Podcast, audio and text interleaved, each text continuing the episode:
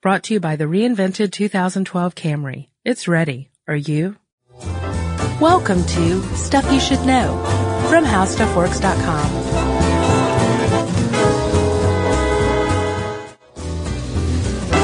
Hi, and welcome to the podcast. I'm Josh Clark, a staff writer here at HowStuffWorks.com. With me is my trusty and double jointed editrix, Candace Gibson. How are you, Candace? Fabulous, Josh. So, Candace, you want to join me in giving a shout out to our favorite listener? You know I do. Okay, so hey, Billy, thanks Hey, for Billy. listening.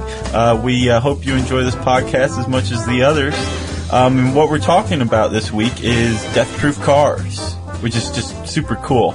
Uh, Candace, have you ever seen the movie Death Proof? Negative. Candace, have you ever seen the movie Ghostbusters? You're out to make me look bad, but no. No. Okay. Well, you need to see both. Well, we'll just talk about uh, uh, Death Proof now. I'll tell you about Ghostbusters later. So, um, in the movie, uh, there's a guy named Stuntman Mike, and he's got this car. But I know a really cool car when I see one, and Stuntman Mike's car is cool in aces. It's a 1970 uh, Chevy Nova, and it has like a skull with lightning bolts for crossbones on the hood, and he has it reinforced with steel beams, shatterproof glass, a five point seatbelt, all this other stuff. Um, and the reason he has gone to the trouble of death proofing his car is because he loves to ram it into other people's cars at high speeds and uh, kill them. So he just generally wreaks havoc on the highway.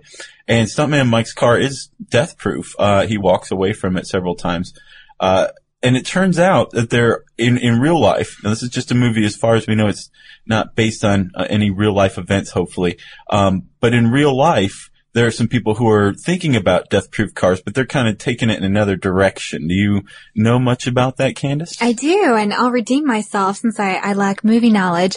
This is a European commission called the Prevent Safety Research Group, and their very lofty goal is to reduce auto accidents in Europe by 50% by the year 2010. And to this end, a very well-renowned European automaker, Volvo, Volvo. Volvo, I used to have one too. Um, I have one, and actually, our uh, producer Jerry admitted that she had one as well. So Volvos are very popular around the office. Gotta love those bees. Mhm. Um, they have vowed to make an injury-proof car by 2020, and it's not going to be injury-proof in the way that Stuntman Mike's is. It's actually going to rely on digital features to reinforce it.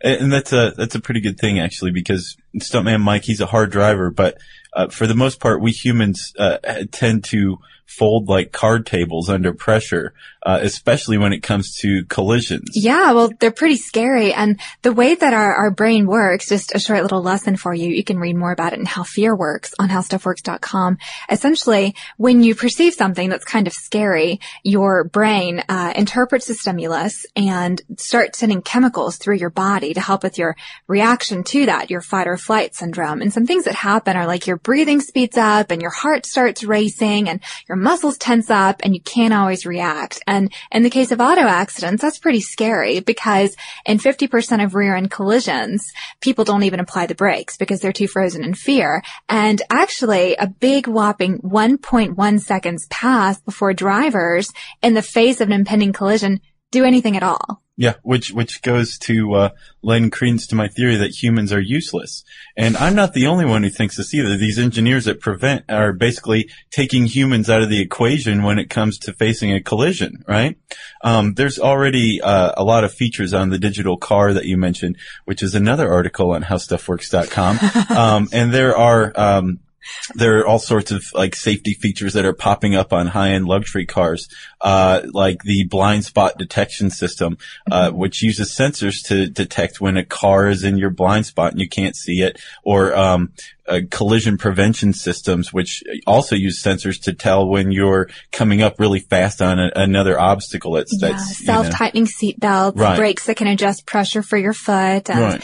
All of these features, like combined together, are going to be a part of this injury-proof car. And what's more, you know, we mentioned brakes that increase pressure for you if you can't quite brake as hard as you'd like to before you hit something. you have spindly legs. There you go, like myself. Um, but this car could actually brake for you. So completely removing humans from the equation and taking out emotionality and replacing it with hardcore rationality on the car's part. nice. Yeah, hardcore rationality is what you want in the face of a collision, and it's not just braking for you. Some uh, some cars will be steering out of the way for you.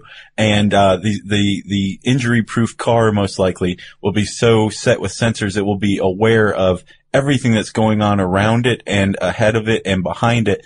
And, um, so in the future, when you have to swerve one way or another in the face of a collision, your car may say, okay, well, we've got a baby in a stroller being pushed by a mom to the right and a squirrel to the left and the car will swerve to the left and goodbye squirrel.